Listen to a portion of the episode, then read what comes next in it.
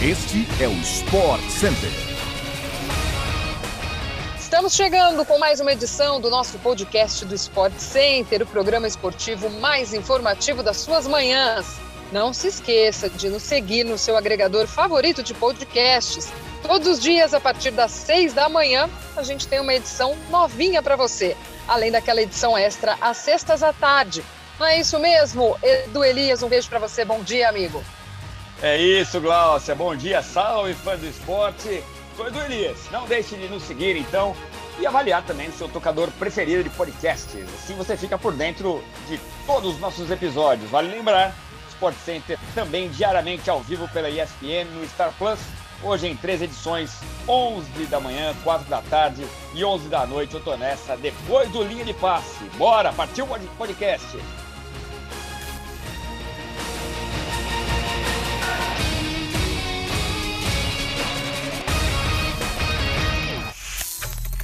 Começando o nosso Sport Center de hoje com o resultado do jogo de ontem da UEFA Champions League. A partida de ida da semifinal entre Liverpool e Vila Real terminou com vitória dos Reds em Anfield Road, na Inglaterra. O Liverpool pressionou o jogo inteiro, o goleiro Alisson foi mero espectador da partida. Os gols saíram no segundo tempo, marcados por Stupinhan contra e Sadio Mané. A volta será realizada no El Madrigal, na Espanha, na próxima terça-feira. Fique ligado que hoje tem o início das semifinais da UEFA Europa League. West Ham e Frankfurt jogam na Inglaterra a partir das quatro da tarde, enquanto RB Leipzig e Rangers se enfrentam na Alemanha no mesmo horário. Tudo ao vivo e exclusivo pela ESPN no Star Plus.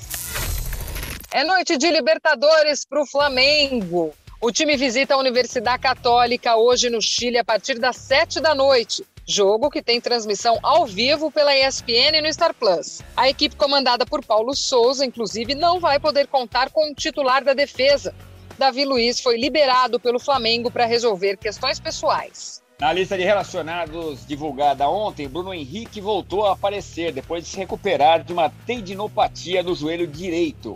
O atacante não joga desde 12 de abril, quando o Flamengo venceu o Tajeres da Argentina por 3 a 1 na Libertadores. A partida foi no Maracanã e contou com gols de Gabigol e Everton Ribeiro duas vezes. O Flamengo lidera o grupo H da competição continental e pode abrir três pontos de vantagem para o segundo colocado, Tadieres, que venceu o Sporting Cristal na última terça-feira e também soma seis pontos. Em caso de vitória da Universidade Católica, que tem neste momento três pontos, o grupo ficaria embolado com três times empatados em pontos.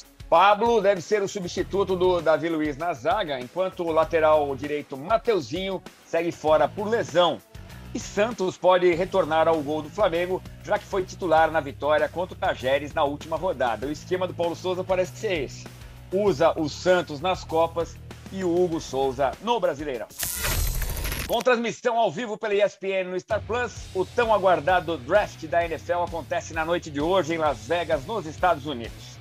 Pelo segundo ano consecutivo, o Jacksonville Jaguars vai contar com a primeira escolha geral do draft. Em 2021, eles selecionaram o quarterback Trevor Lawrence, que veio da Universidade de Clemson.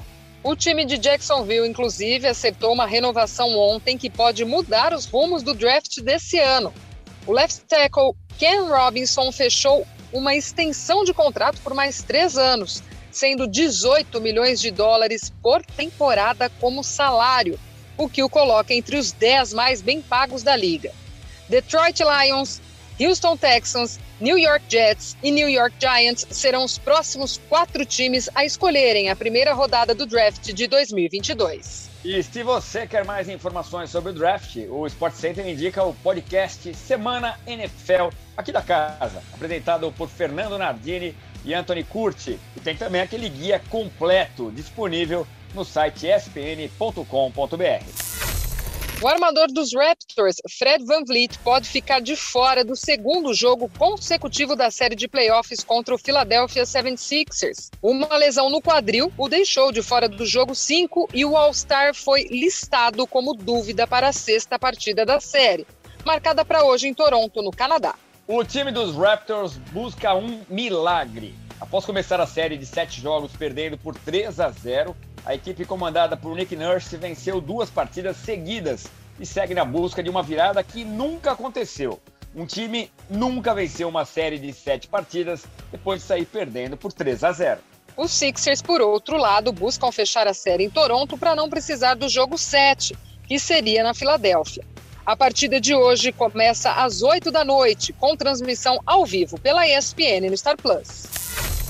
A Confederação Brasileira de Futebol confirmou ontem o primeiro amistoso da seleção brasileira masculina na preparação para a Copa do Mundo do Catar.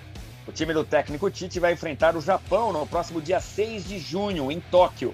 A partida será disputada às 7h20 da manhã, horário de Brasília. O Brasil vai fazer a sua estreia na Copa do Mundo no dia 24 de novembro contra a Sérvia. No grupo G, a seleção também enfrenta Suíça e Camarões, nos dias 28 de novembro e 2 de dezembro, respectivamente. No último confronto da seleção comandada por Tite contra os japoneses, o Brasil venceu por 3 a 1 com gols de Neymar, Marcelo e Gabriel Jesus em 2017. Chegamos ao fim a mais uma edição do nosso podcast do Sport Center. Amanhã tem mais, a partir das seis da manhã, sempre deixando você muito bem atualizado. A gente se encontra, amigos. Edu, beijo grande para todo mundo. Valeu, Glaucia, beijo. Valeu, fã de esporte. Até a próxima. Tchau, tchau.